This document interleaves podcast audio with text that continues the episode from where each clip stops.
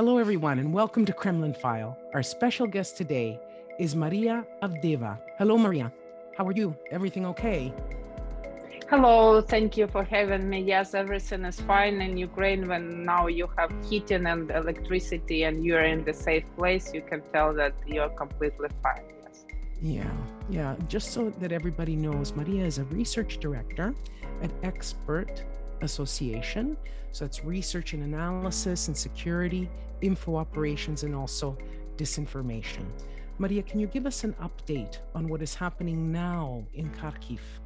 Do you mean the general about the situation in the Yeah. city? Yes. Yes. Yes. So it's already uh, 16 days uh, since the war started, and uh, Russia is uh, changing its tactics a little bit. Uh, so what uh, they do now, it seems like the uh, on-the-ground operation didn't uh, go according to the plan. Uh, so they m- mostly stay, staying and holding the positions they, they previously had to get control over. Uh, it means roads uh, to the north and northeast of Kharkiv. And Ukrainian military uh, tries to, to do counter uh, offensive, counter op- uh, counter offensive operations over there. Uh, so, uh, and uh, that's why uh, Russian troops cannot move further to, to the city. So they cannot get control over Kharkiv and are not, not able to encircle it. Uh, and that's why they uh, use um, aviation uh, to bombard the residential areas in Kharkiv, and they use heavy shellings for that. So every day and night you would hear. I live in the close to the city center, so I will hear the distance shellings all around the city, and we'll see the reports coming from the local groups uh, saying and with the pictures of what happened during this day or during this night, Wow. new destroyed houses and uh, people left without their homes. Uh, also, the city center was heavily destroyed. Uh, there was a consequent uh, period when uh, Russian uh, air, air jets were bombarding the city center. Uh, but it is uh, for, for the previous uh, couple of days, they do not do, they do not do that. They mostly concentrate on residential areas at the moment. So they've they've basically they're attacking the civilians. They're Mhm. attacking the city, right? And this is happening all over, Maria. Yeah, that's that is the, the case. So it, it looks like they do not have enough troops and uh, capacities to attack uh, on on the ground to to pursue uh, uh, with the military operation, and that is why they uh, uh, attack civilians to threaten, to demoralize them, and uh, to make people uh, flee and uh, to, to terrorize the civilian population in the city. Wow. Yeah, And- they've been shifting the tactics to that now. Um, I mean, over the past few days, you see now they're specifically going for civilians, for families, for schools, for hospitals in order to, um, you know, to to demoralize uh, civilians.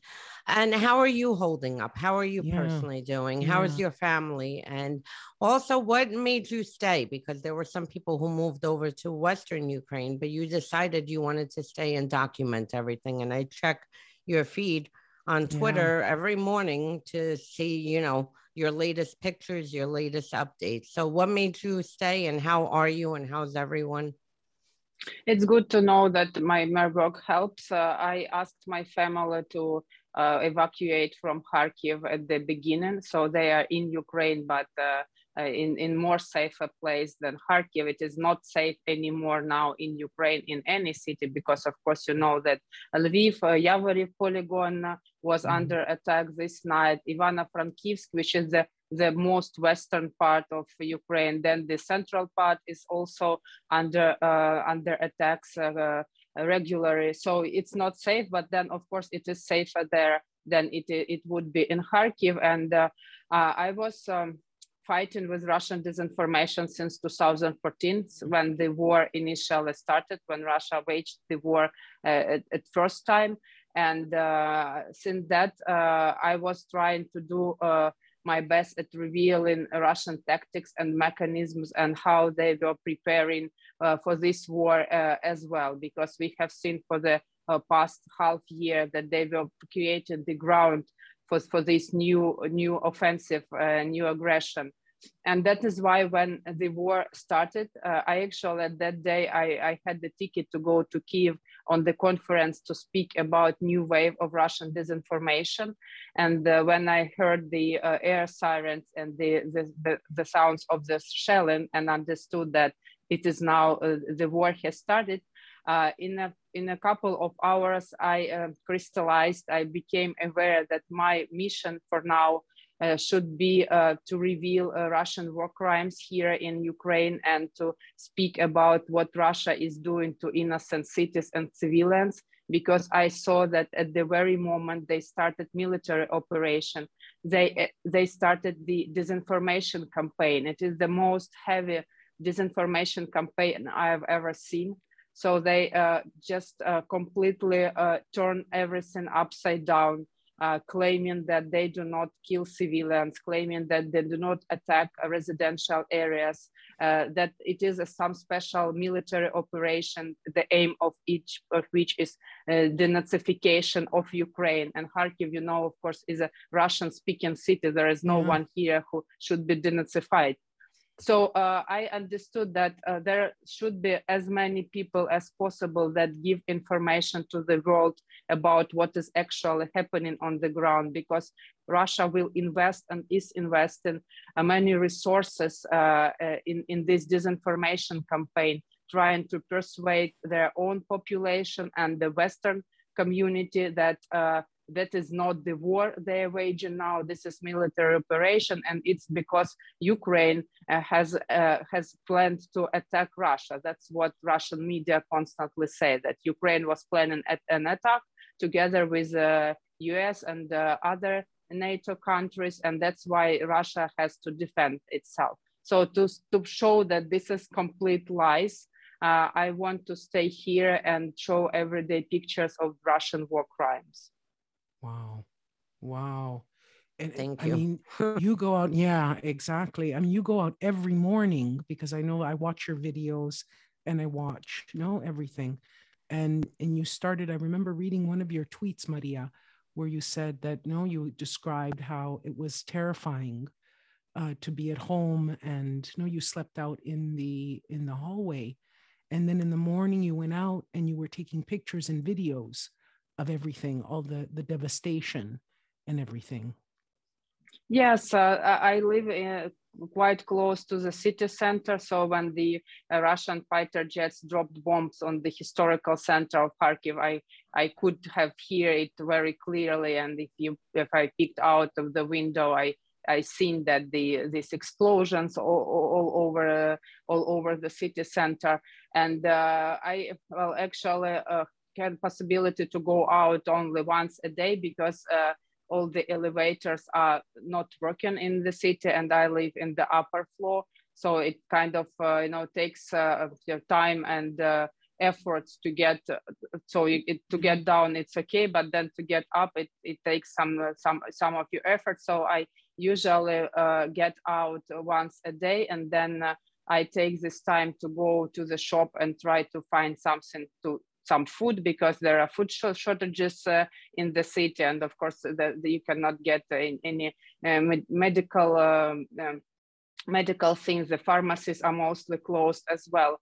Uh, and at, at, that moment when I am outside, I try to uh, to film and the video capture videos of as many uh, uh destructions uh, in the city as possible because uh, I know that there are few international journalists here because it is dangerous to stay in the city. Mm -hmm. And mm -hmm. so I know the city very well. It's my hometown. I know every street here and every building, you know, is somehow, I somehow have some uh, memories about this place. So I go there and uh, uh, take videos of what it looks like now uh, and uh, st stay will planning to stay in Kharkiv as long as possible because uh, it is very hard to predict what will be the next Russian tactics.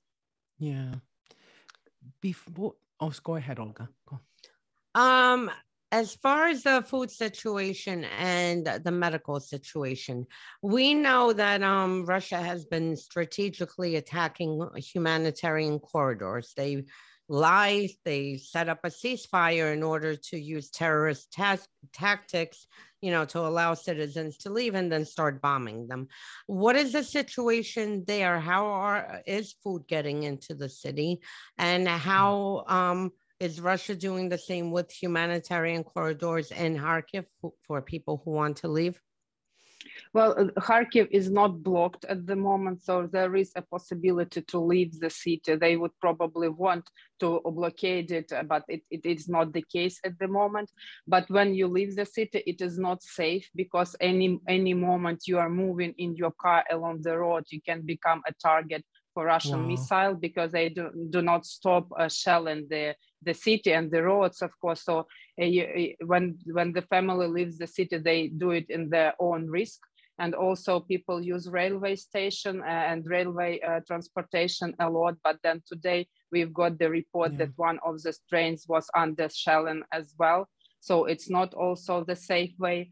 Uh, but uh, there are many volunteer groups who uh, provide uh, who provide uh, supplies to the city using their own cars and wow. I, I'm in contact with some of them and they bring in the city humanitarian aid because we have uh, so many help coming from uh, all our friends throughout the world but of course for this uh, large city it's not enough and the, the, it's uh, the situation so there is no possibility for normal food uh, uh, chain chain supply of food so there are some shops and you can find something but of course it's not the situation when you can speak that uh, everything you might need you can find especially there is no possibility to get fresh products I like milk and uh, meat and the uh, eggs so the, the necessary products for your uh, for your everyday life. But then uh, people are not starving. It is possible to get some some food uh, for now.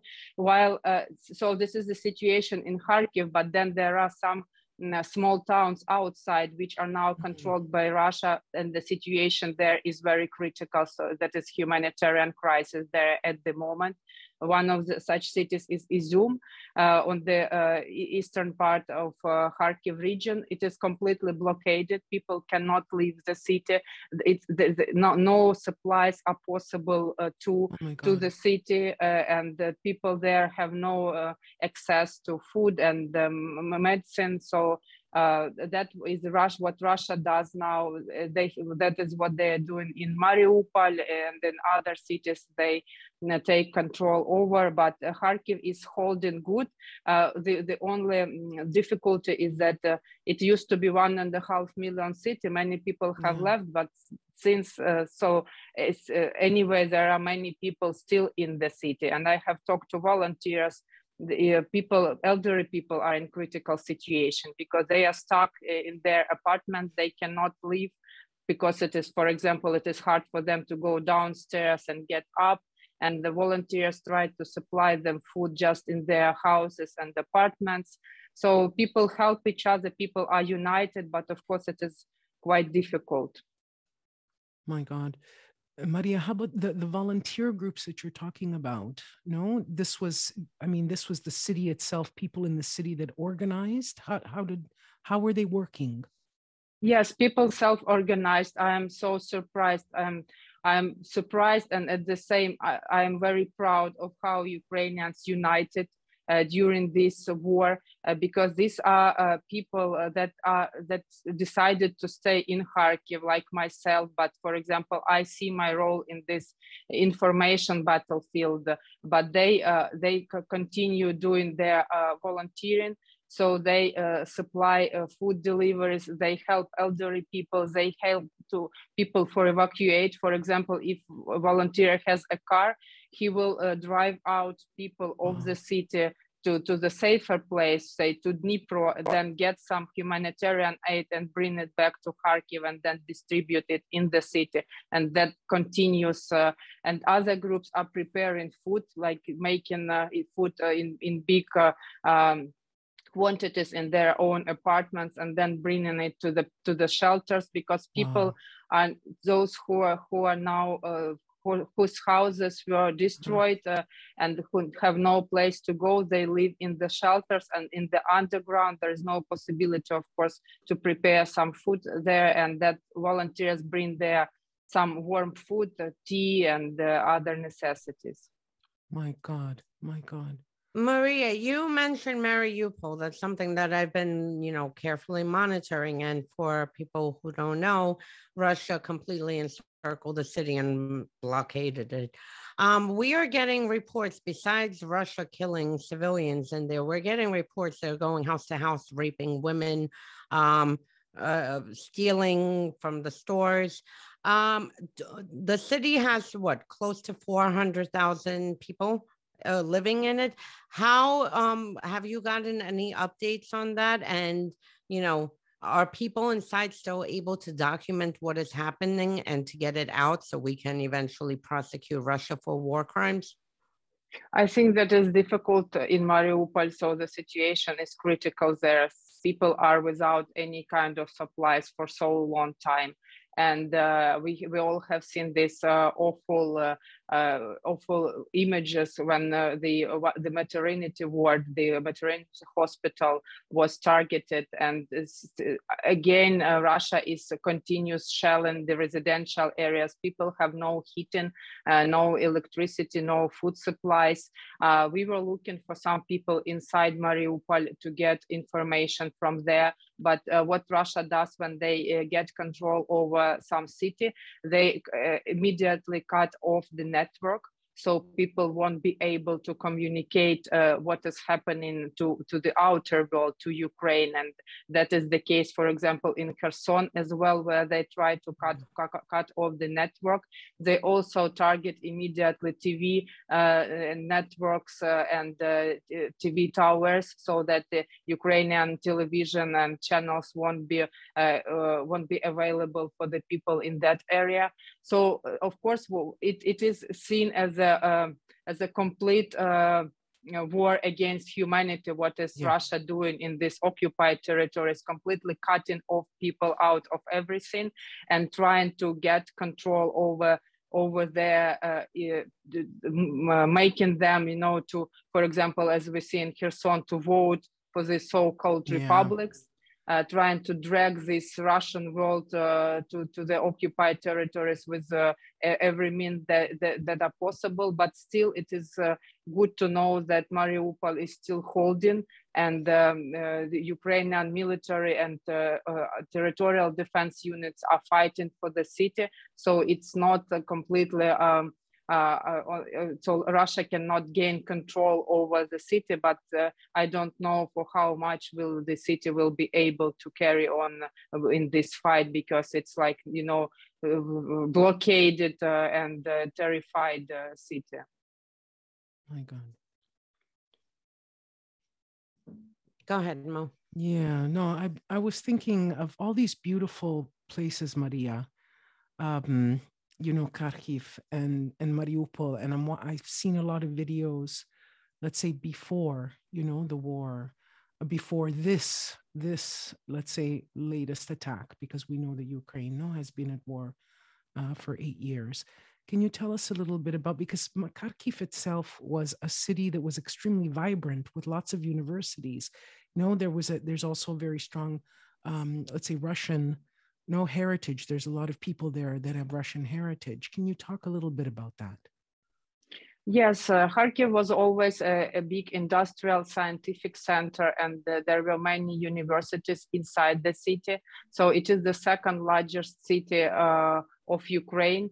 And uh, it always was, uh, as you have said, very vibrant with many people outside uh, during the evening and daytime. You would see crowds of young people and students and families on the streets in the center walking. And you know there are there there were many cafes and restaurants where people would spend their time and uh, it is an intellectual city because uh, many um, many people here are working in the uh, in the universities in the scientific centers uh, and places uh, where the the the so-called intellectual elite uh, of Ukraine is is situated. So and of course uh, what is striking and what people here in Kharkiv cannot grasp and cannot understand is this uh, unprovoked attack on the city because, uh, as you have said, uh, Kharkiv is a Russian-speaking city, and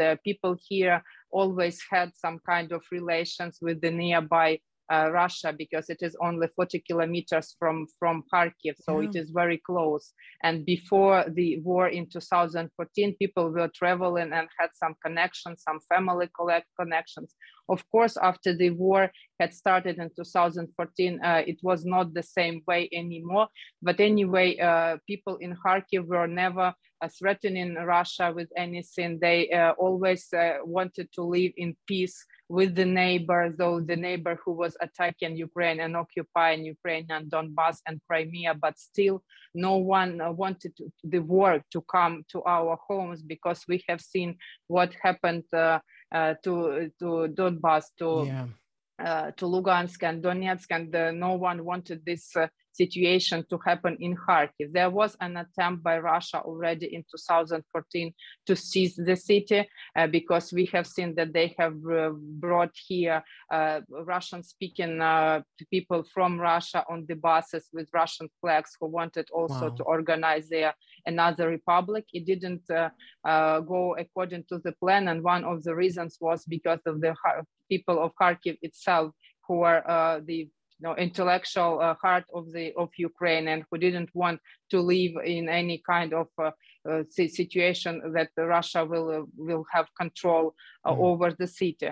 And that is why I think why, why Putin is so furious and the mm. Russia is you know trying to destroy the city because they were probably uh, planning and considering that uh, Russian soldiers and troops uh, will not see this such fire resistance because it is a Russian speaking uh, city, but no way. And no one in Kharkiv, you know, has, nothing at the moment, has no other feelings at the moment than uh, people are angry and they cannot understand how uh, how this could be happening and how Russia started this war uh, against the people who speak the same language as, as them.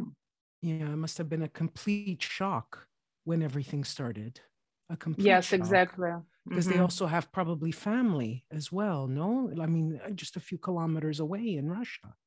Exactly. One, one, one of the of the shot. Uh, so uh, uh, Ukrainian troops shot one of the Russian uh, fighter jets and captured the pilot and he was uh, speaking on the camera and he said that his family uh, members uh, live in Ukraine and he was asked by the reporters how how on earth could you uh, bombard the uh, cities uh, where your family members live so of course yes people are closely connected and still there are some some connections and it is out of of understanding of how this could be happening and um, well, uh, people here cannot understand that. But I also would like to mention what is important uh, to know that, uh, you know, I see that this tendency now in international media that put, put uh, mm. that uh, people uh, only blame Putin. So they saying that he is the one who is responsible for everything, and Russian people are not aware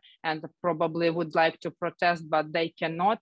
Well, I don't think that this is the point, and in general is the feeling in Ukraine that uh, people. Uh, so Putin was elected, uh, and uh, people in Russia support this war, and there are some people who are against, but uh, they cannot go and protest. So mm-hmm. generally, it's not only the war from uh, that Putin wages, but this is a Russian war because all all those who part, take part in it, who uh, kill Ukrainians, uh, who uh, know who, who are the pilots of the fighter jets dropping bombs on innocent civilians, all those people are also responsible. So it's not the responsibility of one person only. Yeah, yeah. This Maria, um, you spoke about the facilities, and I wanted actually, I have two questions. One, you spoke about the facilities in Kharkiv, and about a week ago, um, Russian military shelled the nuclear facility in Kharkiv, a research facility, which raised alarms. But what was even I think more frightening is by that evening in Russian news, um, and it started breaking across all Russian news channels, was a defense ministry statement that Ukrainian soldiers and uh, nationalists rigged the facility in order to cause a nuclear attack. That is a complete lie. Um, what do you see? Whose control is this center under now? Because we know Russia seized two nuclear power plants already. Um, how is the situation there? And do you see, does Russia have this facility center in their sights? What what is happening? What is uh, Russia Russian disinformation aimed at? that that they they claim for uh, some period of time already that Ukraine has some kind of a nuclear program, which is completely untrue and lie, and that Ukraine is preparing to use a dirty bomb against mm. Russia. So to uh, so this is the general narrative, and uh, uh, uh Russia now uh, is you know targeting Ukrainian nuclear facilities to give the ground for this narrative, like they would like to show something, some uh, so-called evidences of that. And uh, this is uh, in Kharkiv, we have the Institute of Physics and Technology located very close to the city. It was actually shelled two times. And the second time, which happened uh, uh, several days ago, uh, the Institute was um, so, so, it was destroyed. the some of the facilities were destroyed, uh, the, the, the nuclear uh, facilities are uh, safe, but the, there was some destruction on the territory of the institute and it is completely so it's made for experimental purposes only. We have a big new university with this um, faculty on physics and technology and students making their uh, so studying there about who studied the these programs. Also it was used for uh, medical uh, purposes uh, and uh, they developed the um, anti uh, so the treatment for cancer using the uh, these uh, uh, facilities, nuclear facilities. So, but this is really very threatening and very worrying trend. So the, the territory is now completely controlled by Ukraine. So Russia didn't get control and is, is not in control of the institute, but still it is very close. The institute itself is situated probably no more than 20 kilometers from the border with Russia. And so, of course, any moment uh, they can again uh, try to attack uh, the the institute uh, and the uh, nuclear facilities. Uh, and what is happening is gives us. Um, sense that uh, Russia actually is preparing some kind of false flag operation that uh, mm-hmm. can happen any moment. So they might provoke something or uh, do something and then accuse Ukraine in that because claiming that uh, Ukraine has been uh, researching uh, and was preparing a duty nuclear bomb, claiming that Ukraine is uh, preparing uh, chemical weapons to use against Russia, and all that uh, sort of things, they are coming. So they have one concrete aim is to accuse Ukraine in some kind of such attack. So that means that Russia any moment can actually uh, fulfill this attack and then uh, accuse Ukraine uh, to make this, um, so to give grounds for these accusations. And that's why we are here very worried that it can happen any moment and anywhere because we see also that uh, apart from the control over nuclear facilities, uh, it is said that Russia is also trying to get into the Ukrainian territory uh, the chemical weapons, uh, and that means that uh, they are preparing for that, and we should take it very seriously. Yes. And for yes. those who don't know, uh, Russia, when the defense ministry used to come out with these warnings that Syrians are preparing, US and um, white helmets mm-hmm. were preparing chemical attacks on Syrian soil. It was actually one did happen, and it would be by Assad and Russian forces. So, I mean, they have a history of using the same, yeah. you know, thing. Okay. Yes, exactly. Using the same playbook as it, it was in Syria. Exactly. And we're seeing all of the disinformation cutting across all sorts of platforms here in the West, okay, as well.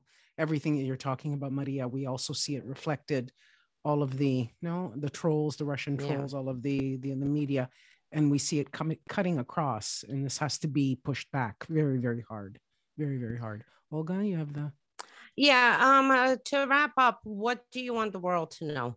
Yes. Tell us what you want us to do. What can we do more? You know what can the people do more? What can governments do more? Because you know ukraine has been in war under attack for eight years and i mean for the most part no one paid attention and now people are paying attention. So now you know what is the message for everyone. Yes uh, I, I want to thank everyone for for the support because uh, ukraine now feels that we are united with the world as, as as never before and we see the european countries us canada britain all over countries throughout the world uh, supporting Ukraine, but uh, we need more support and we need support from the air for the, for the first place, because that is what Russia uses to terrorize uh, Ukrainians. And this attack on Yavoriv, uh, uh, on Yavoriv near uh, Lviv, which is uh, only 20 kilometers from mm. the border with Poland, is a clear sign that Russia is not going to stop in Ukraine. So, if the Western community uh, does not stand up firmly with Ukraine on this and does not give uh, more support to defend Ukrainian uh, airspace, it means that Putin will go next to Poland, he will go to Baltic states, and he is not going to stop because he is already in the total war against everyone and against the West.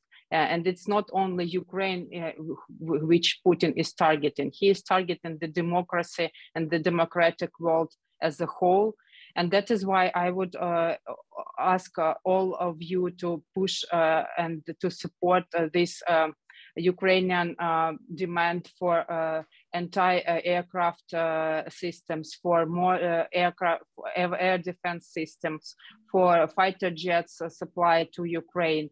And also we are in this information warfare and the, russia will try and is trying to manipulate the mm. opinions and especially targeting the western communities so please be aware of that and uh, help spread the word about the uh, actual information uh, what is happening here in ukraine because everyone now is a target for Russian malign information influence, and only together and united we can uh, we can defend our our world and generally uh, our societies against uh, this uh, disinformation.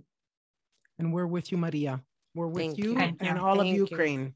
Thank, Thank you. you so much. And lastly, Maria, where can people find your work and where can they Yeah. follow you and where can they find your work? I I'm mostly uh, so I put most uh, of uh, what I uh, of my videos on Twitter, so you can follow there. Try uh, to put as as much information there as possible, and also not only my videos but general analysis of the information uh, on Ukraine. Okay, Thank you. Thank you. Thank you.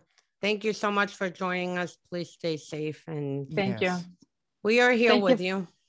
Thank you for, Yeah. for this great possibility. I really appreciate any moment I can tell people about the situation and Ukraine, and uh, I, I, I- it's really very important for me and for Ukrainians generally. Thank you so much. Please follow Maria at on Twitter at Maria M A R I A um, underscore A V D V, and this is where she posts her research and her latest videos and updates of everything that is happening in Ukraine. Hey, everybody, if you enjoyed this podcast, don't forget to subscribe and please visit our website, kremlinfile.com. This is a Bunker Crew Media production hosted by Olga Lautman and me, Monique Camarra, with executive producers Marley Clements, Jack Bryan, Grant DeSimone, Ben Brett, and Jordy Mycelis of Midas Media, with associate producers Ruby Frankel and Sarah Metz. Theme music by Oreste Camarra. Sound editing and mixing by Joy Ellett. Subscribe to Kremlin File wherever you listen to podcasts.